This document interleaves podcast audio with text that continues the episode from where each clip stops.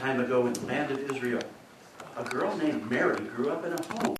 And she was raised by saintly parents who loved God very much. They told her stories of her ancestors, starting with Abraham, Isaac, and Jacob. And then they went on to the people, they were the first of the people who called the children of Israel.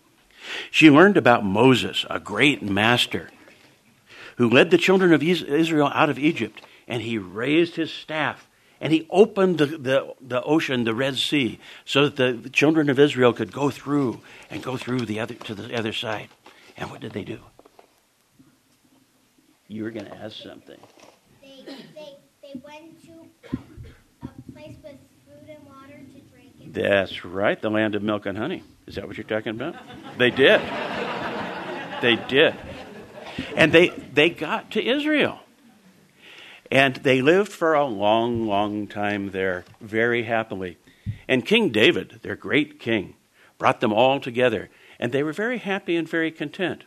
But as things happen over time, uh, it, it, always happens this way, that eventually things t- t- started to break down and other countries took over. And so finally, there was a time when, when the Roman Empire, the great Roman Empire, took over Israel, and Israel became just a little bitty country in, in around on the outside of the Roman Empire. Now, King Herod was was the king that the Romans allowed to rule in in um, in Israel, and King Herod. He did some good things for, for Israel, but he did some not so good things too. Because main thing he wanted was he wanted power. He wanted to stay the king. He wanted to be the king. He didn't want anybody else to be the king. He even had some brothers, and he heard a story that, that, their, that his brothers were trying to take over the kingdom, and he had them put to death. It was that bad. but one time, oh, oh, I have to tell you about the prophets. Over all the time of Israel's life, there in Israel and in Egypt before, there were prophets. These were sages. These were seers. These were people who could see. Seers.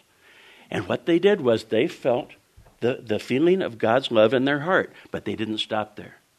They let God come into their heart, and then they let their, that, that energy come up to the point between the eyebrows where they saw light. And God came and lived in them, and God showed them all kinds of things. They could see into the future. And so the prophet said, There will be a Messiah. There will be one who will come, who will save all of Israel, save all of mankind. So the time came when, when Caesar Augustus, Caesar, the great emperor of the whole world, said everyone should be taxed. And so everyone had to go back to where they, where they had, had been born. But first of all, we have to have a little story, too about Mary. Remember, Mary was growing up and she loved God so much in her heart. We felt that love too. Then Mary grew up a little bit more. She grew up to where she was 16 years old. And she was about to be married. And she was espoused to a man named Joseph. And just as Mary was getting ready, all of a sudden one day she saw a light, and there was an angel and the angel came to Mary, and the angel said, and I will tell you what, she, what he said. The angel came to her and said, Hail, Mary, highly favored. The Lord is with you. Blessed art thou among women. And the angel said to her, Fear not, Mary, for you have found favor with God. And behold, you shall conceive a child and bring forth a son and call him Jesus. And he shall be great and he will be and God will give him the throne of his ancestor David and he will reign over the house of Jacob forever. And Mary was very astounded by this. And she said, "How can this be? How can I have this child?" And the angel said, The Holy Ghost shall come upon thee, and the power of the highest shall overshadow thee, and therefore also that holy child shall be called the Son of God. And do you know what Mary said when this angel came to her and said she would bear this wonderful child that was the Son of God? You know what she said? Be it, be it as you wish. I am the servant of God. I will do anything that God wants. Wasn't that wonderful? And so, as I said, Caesar Augustus said that everyone should be taxed. Everybody should pay their tax. So they had to go back to where they, where they were first born. And so Joseph and Mary went there. And everybody in Israel was traveling every which way. They didn't know where to go. Well, they did know where to go, but everybody else was going somewhere too. Everybody else was going somewhere else. So there wasn't much of a place to stay. So when they, when they got to Bethlehem, which was the place where Joseph had been born, when they got to Bethlehem, there wasn't any place to stay. And so they found, finally, Joseph found a stable with lots of nice big animals.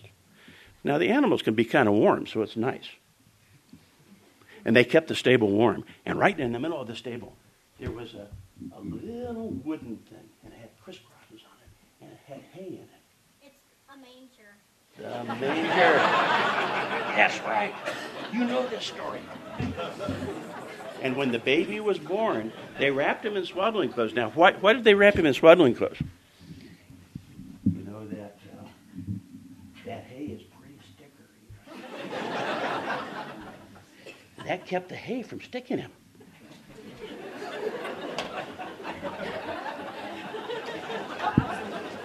So then, just at the same time, just at the same time, you guys know what happened outside. There were shepherds out on out on the hillsides, and there there were there were sheep. There were goats too, but like what we have. But there were sheep, and the shepherds were taking care of the sheep and making sure that the wild animals didn't get them. And just then, an angel appeared, one angel up in the sky, and said, We're getting to Tim's story here. Fear not, for, for I bring you good tidings of great joy, which shall be to all people. That's us too. And this you shall find, and th- this is the way that you will know that you, you have found him. You'll find the babe wrapped in swaddling clothes, lying in a manger. And suddenly, after that one angel had appeared to the shepherds, all of a sudden there was just as many angels as there were stars in the sky, and they were all singing, Glory, peace on earth, goodwill toward men. So the shepherds knew exactly what a manger was. And so they looked around and they found that manger really quick and they found the baby Jesus and he was sh- shining with light much greater than even the angels did. And then they ran out and they told everybody that they possibly could. About that same time, there were some wise men that were coming to Jerusalem. They had come to Jerusalem. Now, these wise men were very special.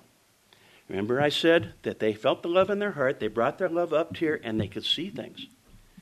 The wise men had seen a light here, right here at this point, and they were following it, and they were find, they were trying to find out where Jesus was. So they came to Jerusalem, and they asked King Herod, "Where is he who is born the King of the Jews?"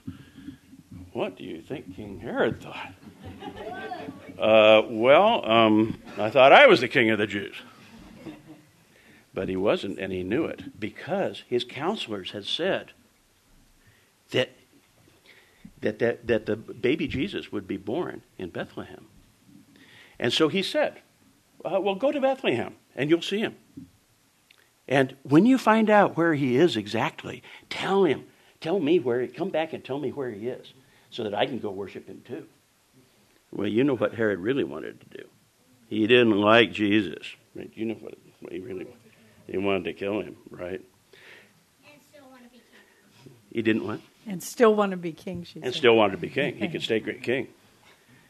So the wise men went to went went to Bethlehem, and they found the baby Jesus, and they found and they knew because they could tell right here. They could tell that he he was he was really the Christ consciousness, and so they gave him gifts of gold and frankincense and myrrh, as you remember.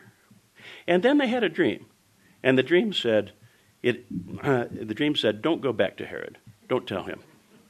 So they went away, and it said they went by another way. And Joseph had a dream too. An angel came to Joseph in that dream. And, and the angel said, Take right now, take Mary and the baby and go off to go off to Egypt. Right now, this very night, in the middle of the night, go off. Because Herod is coming and he wants to kill him. And so Joseph and Mary immediately got up. And so this young holy family lived in Egypt for several years, staying there until the old King Herod died and it was safe again to return to Israel. And all that time, Mary and Joseph taught the child Jesus the stories of God and Moses and their ancestors, preparing him for his great mission. Mary saw the holiness of her son, even in those young days, and she remembered the angels and all the special care that God had shown for this child. And Mary kept all these things and pondered them in her heart. May God bless us all and remember to feel that Christ consciousness, that light at the point between the eyebrows, and look through it and look at everyone you see and everything that happens. May God bless us all.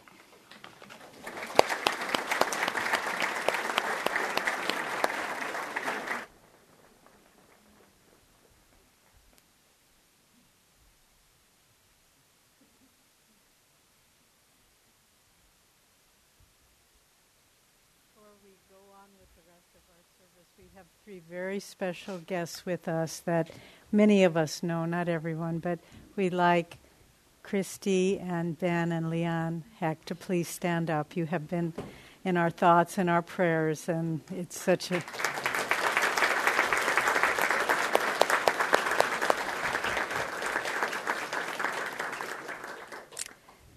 uh, Ben had had a extremely serious bike accident not very long ago and had a very severe head injury. And it's really a miracle and the power of God and the power of prayers that he's here and that all three of our dear friends are here. They live in Maine. Okay, so, well, our reading this morning, it's the last one of the year uh, from Rays of the One Light. It's on the divine ascension. Truth is one and eternal. Realize oneness with it in your deathless self within. The following commentary is based on the teachings of Paramahansa Yogananda.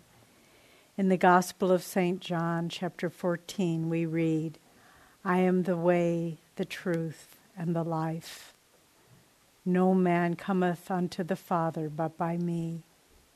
What is this I when spoken by a master who has conquered every vestige of ego consciousness. Therein lies the mystery of true scriptural teaching. That I, that is no I, doesn't even exist. In what way is it different from the consciousness that animates other human beings? Jesus was not saying, Look at me, don't look at other masters. He was saying, rather, Look at the divine self that is the essence of who you are, your very self. You are that I. No man cometh unto the divine consciousness except by first recognizing his own intrinsic divinity hidden behind his delusive ego. The Bhagavad Gita in the fourth chapter states, O son of Pritha Arjuna, in whatever way people accept me, in that same way do I appear to them. For all men, in some way, pursue the path to me. Meditate on the divine incarnations. Their lives and the consciousness animating them will be your stairway to the infinite. Thus, through Holy Scripture, God has spoken to mankind. Om, Om, Om. Good morning, everyone. This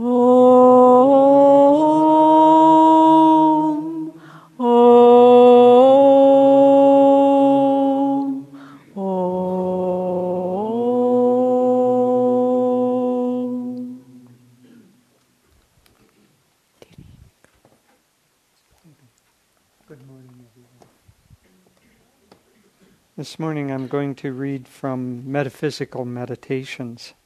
This is a Christmas vow, Master calls it. I will prepare for the coming of the omnipresent baby Christ by cleaning the cradle of my consciousness, now rusty with selfishness, indifference, and sense attachments, and by polishing it with deep daily divine meditation, introspection, and discrimination. I will remodel the cradle with the dazzling soul qualities of brotherly love, humbleness, faith, desire for God realization, willpower, self control, renunciation, and unselfishness, that I may fittingly celebrate the birth of the divine child.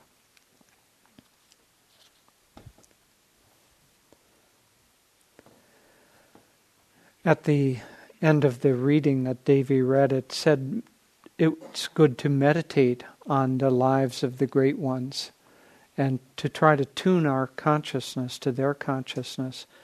And so, one way to do that is to look at the episodes of their lives.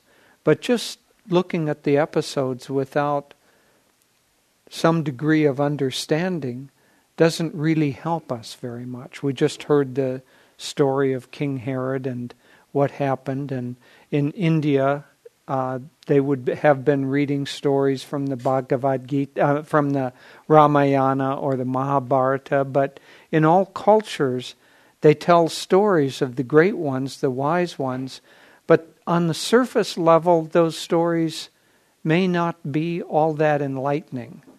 Uh, one could easily end up feeling anger toward Herod and the terrible uh, things that he did at the birth of Christ, and a lot of confusion arises.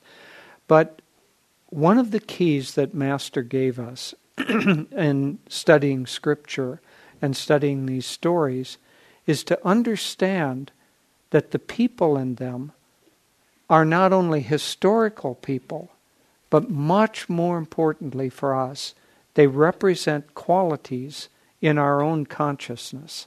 So each of the people in that story represents something in your own consciousness, in my own consciousness. And if we begin to look more deeply at the stories in this way, we begin to get a little bit of understanding. So let's revisit this the birth of Christ and and Herod, the story there, and see what it means for our own consciousness. First of all, you have the land of Israel, as Sudarshan was telling us. And in the land of Israel are the chosen people. Who are the chosen people? Well, as it says in uh, our weekly reading, the Festival of Light, God chooses those who choose Him. And so here was a grouping of people who had chosen God, chosen to be, uh, to have their consciousness uh, attuned by God, to try to attune their will and their thoughts and their actions to the divine will. And so that grouping of chosen people prepares the way for the birth of the Messiah.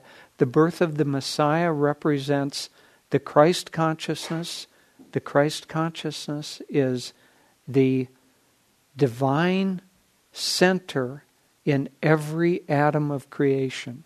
So, divinity in every atom of creation is the Christ consciousness. And when that is, that consciousness takes form, takes a human form, and when there's no delusion left, then that form is an avatar, as Jesus was. And so the, the preparation of the nation wanting to attune themselves with God produces the circumstances in which God can be born. How does he choose to be born? Well, obviously, we hear in a cradle, in a manger, in a stable, in very humble circumstances, but his parents. Now, his parents are that's a very, very interesting thing symbolically. Again, this is our own consciousness. So the mother and father represent the past. Uh, and when you read in Scripture and you read about the relatives, the uncles, the grandparents, the father, the mother, what that represents in our consciousness is our own past tendencies. So, what are the parents of Christ here? What are the past tendencies that he brings? Well, it's very, very interesting symbolically. The father isn't Joseph, really. It's the omnipresent Spirit or the Om vibration, the Holy Ghost. That's the Father. The Mother is Mary, but a virgin birth, the, the Immaculate Conception. So the tendencies, the reason and feeling tendencies, the parents of the baby Jesus are as pure as you can possibly get and still come into this world. And so the Christ consciousness born in us is born in humble circumstances and born of purity of feeling and the divine consciousness. And that's that's our real parentage. That's that's where we come from. And so the little baby awakened Christ consciousness that's born in us. And uh, Christmas Day is just a symbol of that. It's just a way that it kind of bubbles up to the surface a little bit, and we recognize it and contemplate it and try to attune ourselves. The rest of the time, most of the rest of the year, we go to sleep and don't even think about it. That's why we come in and say, How feels everyone awake and ready? because we want to wake up a little bit. When we wake up a little bit, we recognize the birth of that divinity within us. Well, then what happens as that divinity begins to come to the surface in our consciousness? It's destined to become the king of our consciousness. But the consciousness that we have opposes that. There's always an opposition. And that's why the symbol of the great war of the in the Mahabharata, the the worldly tendencies against the spiritual tendencies. In the Mahabharata, they're the Kauravas and the Pandavas. And the king in the Mahabharata, Master calls him King Material Desire, Duryodhana.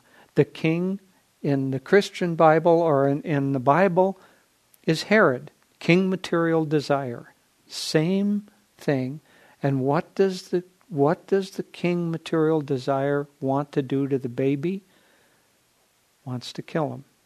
And so in the Mahabharata, the the Duryodhana and his family were trying constantly to wipe out. They had all these plots going. You know, built this beautiful house for uh, the Pandavas to live in. Um, beautiful structure made of a lacquer which was very flammable, and they tried to burn them, but they escaped. Same, same themes, but see symbolically what's going on here is this birth of divinity within us is opposed by the tendencies from the past that thinks that our fulfillment comes through worldly king material desire, that our happiness will come from being rich or being famous or being um, whatever. You can fill in the blanks. But that king material desire ruling the kingdom of our consciousness is now opposed by the birth of divine consciousness in us, represented by the birth of Jesus, but it's really the divine Christ consciousness coming to the fore. And that's recognized by the in this story of Jesus by those wise elements within us. And those wise elements come and they offer gifts. So when we first come on the spiritual path, Master said, he used a very interesting phrase. He said, when you first come on the spiritual path, the soldiers from your past spiritual activities come to the fore. And that's why often people will have experiences when they first come onto the spiritual path consciously that it's simple, and then they don't have those experiences for years and years after that. It's because our divine soldiers have come to the fore and they help us fight that battle for a little while and then they recede. So the wise men come and they help the baby Jesus and the Holy Family and they offer them gifts and then they uh, help protect them from the worldly consciousness that's trying to wipe them out. So, uh, in our consciousness, King Herod and his whole army is there also. It's your worldly tendencies that are opposed to the divine divinity within you and is trying to repress that and wipe it out. So, in this way, we can meditate on the episodes of the lives of Jesus or of any great master and but try to see the symbols behind it and try especially to see that those symbols don't relate to somebody who lived a life 2,000 years ago in a country that was far away. The land of Israel is right within your own skull, and the chosen people are your own spiritual thoughts who are choosing God. Now, the other thing that we should do, it's even more important, and that's that we should try to attune our vibration with the vibration represented by these great masters. What do I mean by that? If if David, if the guitar or the uh, violin were uh, in attunement, so that it was tuned, and David played a note on his cello, you could feel the string on that guitar or that violin vibrate in harmony with that with that uh, sound with that vibration that was being played. I know sometimes i enjoy if i have something that has any kind of resonance even a little box if you hold it on your lap while a choir is singing you can feel the vibration vibrating in that. There's a very famous percussionist who's completely deaf but she puts her hand on the on the instrument that she's playing, the drum or whatever that she's playing, and she can feel the symphony being played and knows exactly when to hit her notes. And uh, it's it's really quite marvelous. But those vibrations are there. We just have to sensitize to them a little bit. And the vibrations of the Christ consciousness are there all the time we just have to sensitize to it a little bit. And so just as sunlight can be broken up into the with a prism can be broken up into the various colors of the rainbow, so that Christ consciousness has particular vibrations of love and joy and wisdom and calmness and peace and so on. Well, Christ in particular vibrated with the quality of love love and compassion, but love in its various forms. Master said the greatest act of Christ was when he was on the cross being crucified, and in that extremity, the quality that was expressed was one of love. Father, forgive them, for they know not what they do. So, in that extremity. So, if we want to attune to the consciousness of Jesus, what we should try to do is to feel his love. So, if you want to meditate on episodes of his life, find those episodes where there's love or compassion. But don't feel them just at a distance. Feel them in your own self because that vibration is universal. It's so universal that it isn't confined to human beings. I was reading this morning, we had a gift of uh, at Christmas of a wonderful book called Animal Friends that um, Catherine Kairavi gave us. And I was reading this morning, there's a very, very famous animal story of a gorilla named Coco. And, you know, large 250 pound gorilla. Coco uh, was a kind of an experiment in animal intelligence because they they trained Coco to speak, not through vocal cords but through sign language because the vocal cords couldn't form the words, but they trained with sign language, and Coco had a vocabulary of over 500 words. So, 500 words, if you knew 500 words of Italian or Chinese, you could get along. 500 words is enough to get along. And Koko could get along, but not just words, concepts. And so the trainer, Koko's trainer, would read stories to Koko. And Koko's favorite stories one was Puss in Boots, and one was a story about three little kittens. It came time for Koko's birthday, and Koko knew that she was going to get some presents. They asked her what she wanted. She gave the sign, whiskers, for a little kitty. And so they brought some kittens, and she picked one, the scrawniest, littlest one, and she took that kitten and gave it the name, I think, All Ball. and she loved that little kitten and just held it and cared for it and to, it was just the dearest companion. About a year later, All Ball escaped from the lab, ran out into the street, and was killed. And Koko went into a period of deep mourning, extremely sad, extremely upset, wouldn't eat, and they asked the trainer asked her how she was feeling. She gave the sign for sad, lonely, crying. So you see the universal consciousness of love expresses far, far vaster territory than what we think. And then, well, to finish the story, because it leaves our heart aching, after Koko's period of mourning, they brought her, she, she was ready then, and they brought her another litter of kitties, and she chose two of them.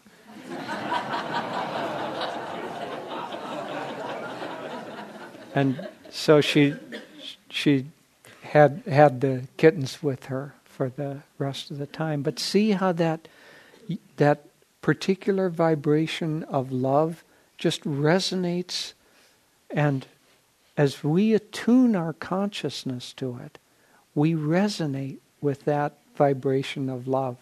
Uh, I'll tell one more story because it's so cute. Happened last night. Davy and I went in to spend Christmas Eve with our uh, our family, our son and, and grandchildren and his wife. And we have a little granddaughter that's uh, not even a year and a half, about a year and four months old. And so we brought her a little uh, gift of a little toy xylophone. And so it, it, was a very good sign because when we got there, she had a little uh, kind of pot and she was banging on that, making music with that. So she really liked the xylophone. That was a big, big hit. She was banging away on it. So then Davy sat down and played a little tune on the xylophone. And uh, little Major, she loved this, but she wasn't too sure about Davy having her xylophone. now, this this I found absolutely precious. So she figured out a way to get her xylophone back that was the perfect way. So she didn't go and bop Davy over the head and take her xylophone. She didn't go take the xylophone and go in another room, uh, or as it says uh, with the story of the little bird, uh, soon realized that what else is wisdom but to keep mine for myself. She didn't go there. But what she did was when Davy tried to play the xylophone, she went and hugged Davy. So she couldn't play the xylophone. Isn't that a perfect solution? That's one to remember. So, when you want something, love works better than anything else. But if we attune ourselves to the divine vibration of love, and if we contemplate Jesus and his life and the episodes in his life in order to increase that quality within us, then we will have really attuned ourselves to the vibration of that master, that particular avatar. As we attune our consciousness to any vibration of God, especially in the pure form of an avatar, we not only begin to understand, but we begin to resonate in harmony with that vibration until eventually there is no vib- no part of us that isn't vibrating in attunement and we become that which we worship. God bless you.